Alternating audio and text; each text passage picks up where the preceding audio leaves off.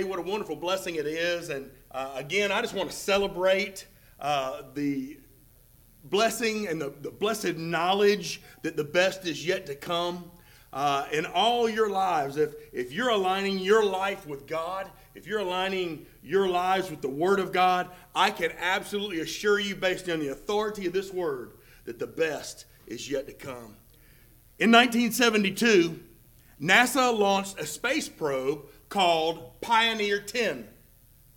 And Pioneer 10's primary mission was to reach the planet Jupiter, to photograph it and its moons, and then beam all that data that it collected back to Earth. Scientists said that this was a very bold plan because up until then, there had been no satellites that had gone beyond the planet Mars. And so they feared that the asteroid belt that was between Earth and Jupiter was going to totally destroy the satellite before it even got to Jupiter. But Pioneer 10 accomplished its mission and much, much more. In November of 1973, it flew past the planet Jupiter and continued its journey to the edge of the solar system. At 1 billion miles from the sun, Pioneer 10 passed by the planet Saturn. At some 2 billion miles from the sun, Pioneer 10 hurtled past the planet Uranus. Then past Neptune at nearly 3 billion miles from the sun. And finally, it passed by Pluto at over 4 billion miles from the sun. By 1997, 25 years after Pioneer 10 was launched, it was more than 6 billion, with a B, miles from the sun, and it was still sending signals back to Earth. And then on January the 23rd, 2003, even at 10 billion miles from the sun, when radio communications had been lost, Pioneer 10 continued its quest, leaving our solar system and venturing on to wander in deep space. And it continues on even to this day. Space engineer Leon Jeroff says, perhaps the most remarkable is the fact that Pioneer's signals came from a tiny 8-watt transmitter that generates about as much power as a bedroom nightlight. Called the little satellite that could. The little satellite that could was not qualified to do what it did. Engineers designed it to last 3 years at best. But it kept going, and it kept going, and it kept going. Its tiny 8-watt transmitter accomplished more than anyone ever dreamed possible. This morning, I want to tell you that it is the same when we offer ourselves to Almighty God. God can work even through someone with 8-watt abilities. Amen? You ever felt like that? I can't do nothing. I got 8-watt abilities. But God cannot work. God cannot work through somebody who gives up and quits. And so God reminds us that he has a plan. He's got a plan for us, and his plan includes the fact that the best is yet to come. For decades now, countless people of God have been praying for revival. But unless you've been hiding under a rock, you know that revival has not occurred. You know that little revival has occurred as a result of their prayers. So I asked myself, what is the problem? Why isn't revival happening? Why aren't people being spiritually awakened? Why is there no spiritual renewal? What is it that, for the most part, America and its churches have not seen an extraordinary move of God? Why is it that God's people have not been more effective in changing and influencing the world we live in? I mean, what is the deal? Why aren't people surrendering their lives to Jesus by the thousands?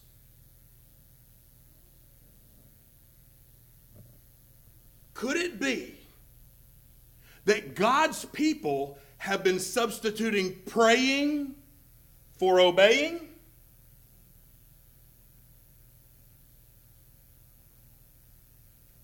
I mean, to pray for revival while ignoring God's plan is to waste your words and get nothing in return. Prayer is not effective when it's used as a substitute for obedience. Now, last week, God shared his plan for spiritual awakening. He shared his plan for revival in America and all over the world. And we learned last week that after 48 long years of captivity and slavery in a land that hated them, God's people were finally permitted to return to their homeland. But only 16% of God's people returned. The rest of the people chose to stay in bondage. Does that sound familiar to you? It sounds an awful lot like America's churches today. Only a small portion really want all that God has to offer. But those that returned immediately began rebuilding the temple of God. And within 2 months of being home, and for 16 years thereafter, they quit. They quit building the house of God.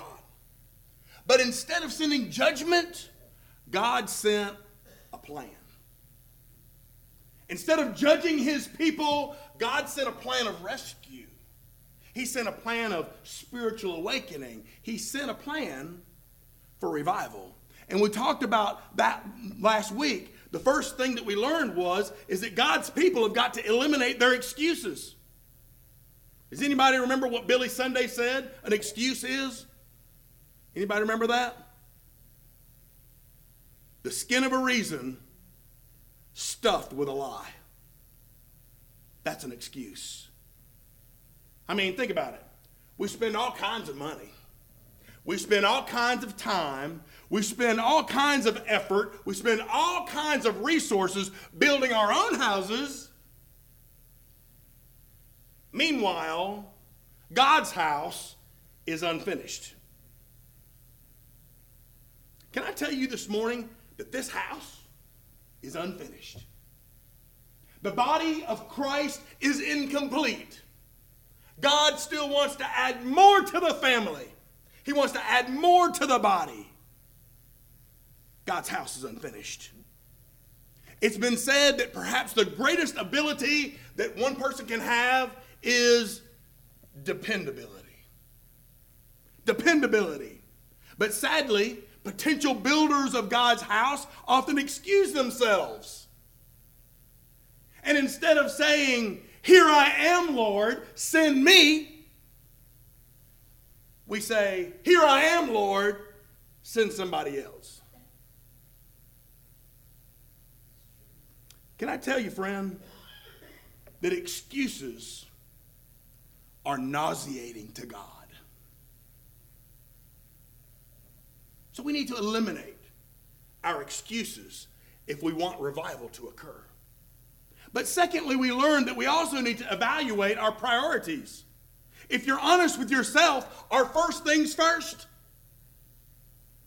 If you're honest with yourself, is God number one? God is able to use you, but is he able to use you to impact the lives of lost people? Is God able to use you as an example to backslidden Christians? He wants to, but for that to occur, you got to make him number one. We also learned that we need to accelerate our involvement. There's only one commander-in-chief. Amen? And that's God. And he calls, our commander-in-chief calls us all as believers to be involved in building his kingdom. He calls us to do that. He calls us to be involved in kingdom work. God is pleased. God receives praise, friend, when you are involved in his kingdom work. Wow. But lastly, we agreed that we need to appreciate God's presence. God promises us his power. God promises us his presence when we work together to build his house. So let us not be guilty of substituting praying for obeying. God sent a plan for revival, and if we follow it, guess what? The best is yet to come. If you would, turn with me in your Bibles to Haggai chapter 2. Now, it's on page 832 on the Bibles in front of you, if you want to use those. Page 832. Just a little short book from one of the minor prophets who's got a major life lesson, amen. In Haggai chapter 2, verse 1. Follow along with me. In the 7th month, on the 21st of the month, the word of the Lord, the word of who? The word of the Lord came by Haggai the prophet, saying, "Speak now to Zerubbabel, the son of Shealtiel, governor of Judah, and to Joshua, the son of Jehozadak, the high priest, and to the remnant of the people, saying, who is left among you who saw the temple or God's house in its former glory? And how do you see it now, halfway built? In comparison with it, is this not in your eyes as nothing?" Verse 4, "Yet now be strong, Zerubbabel, says the Lord, and be strong, Joshua, son of Jehozadak, the high priest, and be strong, all you people of the land, says the Lord, and work, for I am with you, says the Lord of hosts, according to the word that I covenanted with you when you came out of Egypt, so my spirit remains among you. Do not fear. For thus says the Lord of hosts, once more, it is a little while, I shall shake heaven and earth and the sea and dry land. I will shake all nations, and they shall come to the desire of all nations. And I will fill this temple, I will fill this house with glory, says the Lord of hosts. The silver is mine, and the gold is mine, says the Lord of hosts. The glory of this latter temple shall be greater than the former, says the Lord of hosts. And in this place I will give peace, says the Lord of hosts." Let us pray. Father, thank you that the glory of the latter temple will be far greater than the former. Lord, we know and we hear from your word today that the best is yet to come.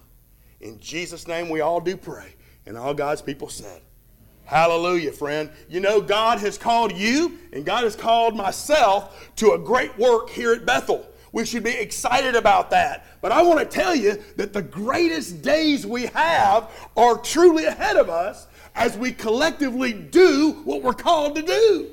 Wonderful things. But you know, starting the work is one thing. Back in 1909, a group of believers started this work here at Bethel. Starting the work is one thing. Continuing the work is quite another. Amen. So God gives us some insights today, and I pray that these ring true not only as we're building the house of God, but that they'll ring true in your life too. Because the Bible says that God's temple is the body. So you are building a body. You're building a temple of the Holy Spirit. And so you need to be building your life according to these encouragements today. Today, God gives some encouragements to continue building God's house. First of which is this: don't get discouraged. The best is yet to come. Amen? Discouragement means you've lost courage. Discouragement means you've lost confidence. You've lost hope. You've become overwhelmed. And you've lost heart. You know, if you're discouraged, the easiest thing for you to do is quit. If you're discouraged, the easiest thing you can do is stop doing what God told you to do. But He wants to encourage us. He doesn't want us to be discouraged. Discouragement says, what's the use of trying anymore? Discouragement says, isn't it time just to give up and quit trying? Israel was facing that kind of discouragement. Look again in the first verse of chapter 2. In that 7th month, 21st day, the word of God came. God speaking here. In verse 2 He says, speak now to Zerubbabel and to Joshua and to the remnant of the people. And look what He says. Who's left among you who saw the temple in its former glory? Back when the temple was built of gold and marble, and it was a glorious sight to behold, and it resonated with the presence of God. Who saw that in its former glory? And how do you see it now? All you see now is an old foundation with rubble all around the temple. In comparison with the former, is this not in your eyes like nothing?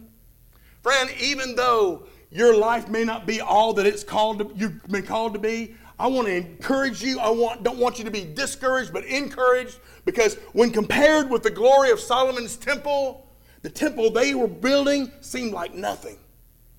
It seemed like nothing. They were discouraged.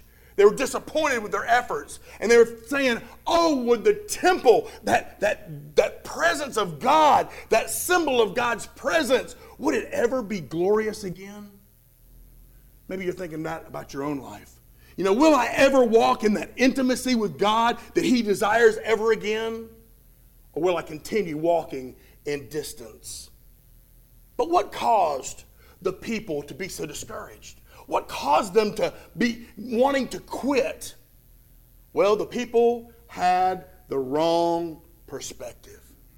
They were looking at that temple from the wrong perspective. They were focusing on the good old days, amen? But God wanted to build something new. Same thing in your life. You can't look at the good old days. You need to look at the new things that God wants to build in your life. He wants to do something new. But often we make the same mistake. We do. Our perspective is wrong, and instead of looking forward, we look backward. Rather than having the faith to move forward, what do? We become discouraged and we get stuck in the past, what God has or hasn't done in our past. But God doesn't want us to live there. He doesn't want us to live in the past. He doesn't want us to resurrect the good old days. He wants us to look ahead for even better days. There are great things coming for you if you'll follow God's plan. He's got a plan. And He wants the very best for you. Not just good. Not just better. He wants the best. And He says the best is yet to come. You know, so we can't get discouraged. We can't get discouraged. If we're going to move forward, we must follow God's plan. How do we do that? We eliminate excuses. Amen. We evaluate our priorities. We accelerate our involvement in God's kingdom work. And we appreciate God's presence everywhere we are. And whatever you do, don't get discouraged. Have the right perspective.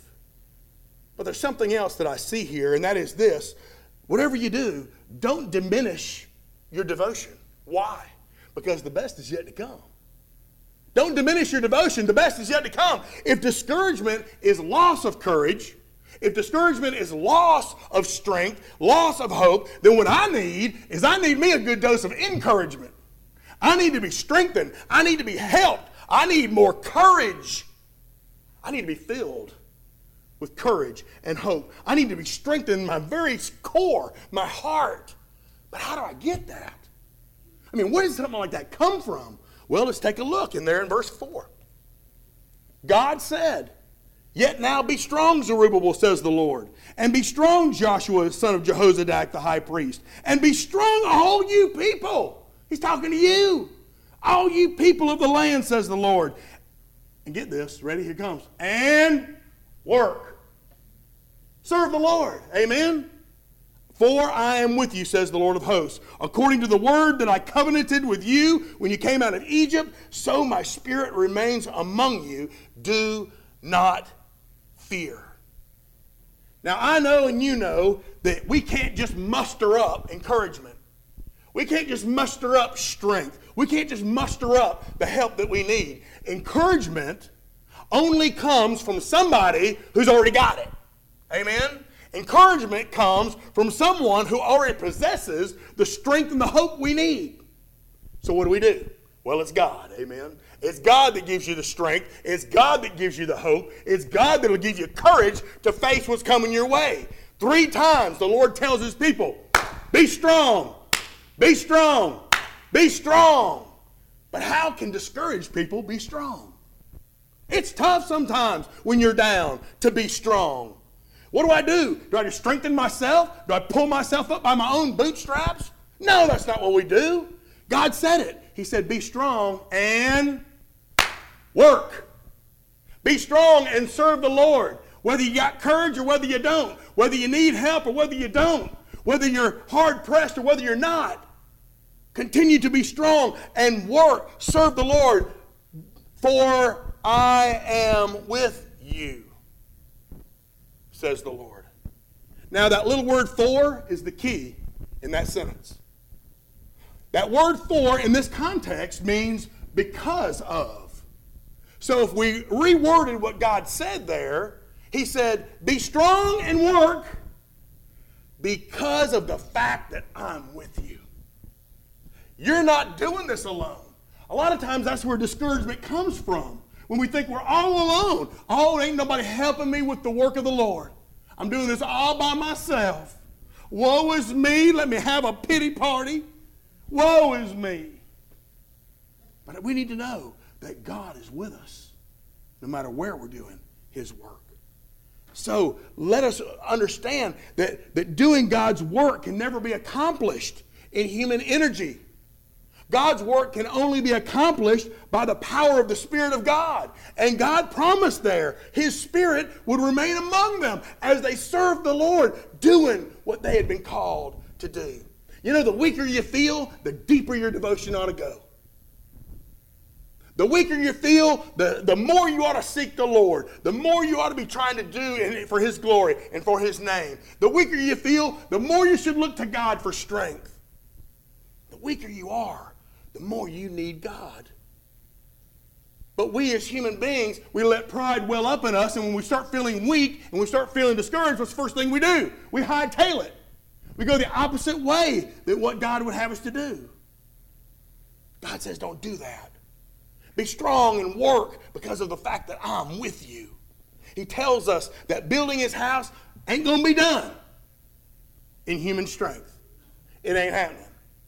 God's Spirit provides the strength. God's Spirit provides the power. You're just the tool. Amen? You're just the hammer.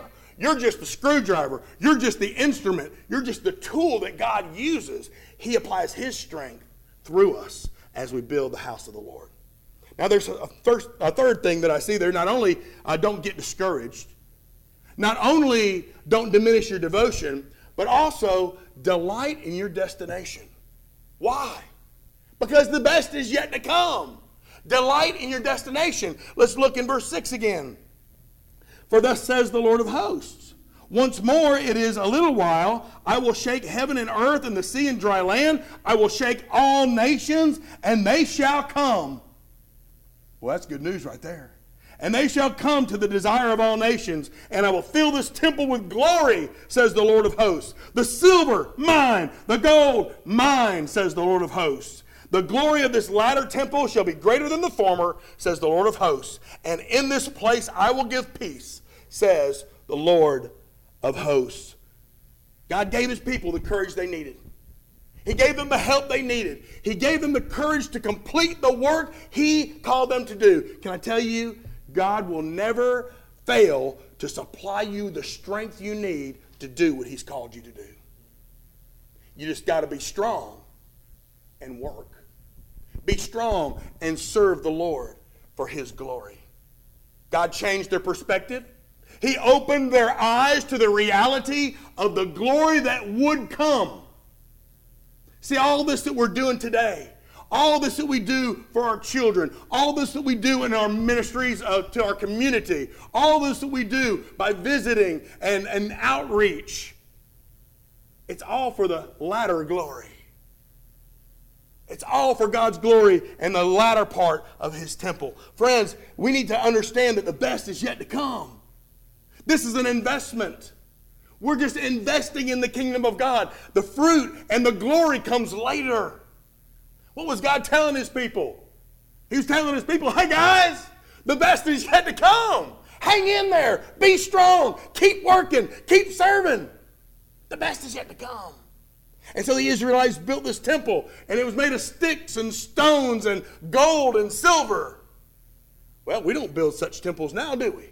No, today the Spirit of God is building a temple. The Spirit of God is building a temple of flesh and blood, and it's got a heart, and it's got a soul, and it's got a voice, and it's got hands, and it's got feet, and it's got a desire to please God.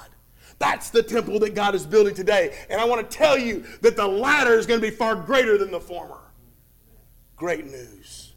See, God wants each one of us to be like that Pioneer 10 satellite. Listen, just keep going. Just keep going. Don't get discouraged. Don't diminish your devotion. Keep going. Delight in your destination. Delight in your investment. Know what's coming. Don't quit. Keep going. It's a great big universe out there. And God wants us to use that little tiny bit of power that we got and put it in His awesome hands. He'll use that power for His glory. And the glory of the latter temple is going to be far greater than the former. Friends, as we give ourselves to Him, He will use us in ways that we could never ever imagine. The problem with a lot of believers is they just won't surrender to Him. They just won't say, I'm your instrument, Lord. They won't say, okay, Lord, I want to be your tool. They won't go there. God just says, be willing. Be willing to continue the work that God has called you to do. Keep telling people about Jesus. Keep raising up godly children. Keep working on your marriage. Keep coming to church and building this house. Keep doing what God has told you to do. Stay in the ministry God's called you to do. And keep working. Keep serving. Be strong. Keep doing what I've called you to do. Because you know when you quit, God can't do nothing with you. But when you surrender to Him, nothing is impossible. There is no telling what God is going to do in this church. No telling. But He can't do anything if we quit. So don't look back, friends, because guess what? The best is yet to come. Say that with me. Hallelujah. You know, in John chapter 14, our Lord and Savior said, let not your heart be troubled. You believe in God, believe also in me. In my Father's house, here we go. In my Father's house there are many mansions. If it were not so, I would have told you. I go to prepare a place for you. And if I go to prepare a place for you, I will come again and receive you to myself, that where I am, there you may also be. You see, yeah, praise God. Jesus is building a house too. Amen. And it's a house for the believer. Did you hear me, friends? It's a house for the believer. So what you need to ask yourself this morning is Jesus building a house for me? Is He preparing my place in heaven? The only way that occurs is when a human being places their faith in the Son of God and the finished work of the cross. And so today, we offer you an opportunity to make sure that you know that that place, place is being prepared for you. Can I pray for you? Our Father in heaven, we glory in the present temple. But Lord, we know that the glory of the latter is going to be far greater than the former. Lord, we look forward in exaltation and excitement about the work you're going to do in us as individual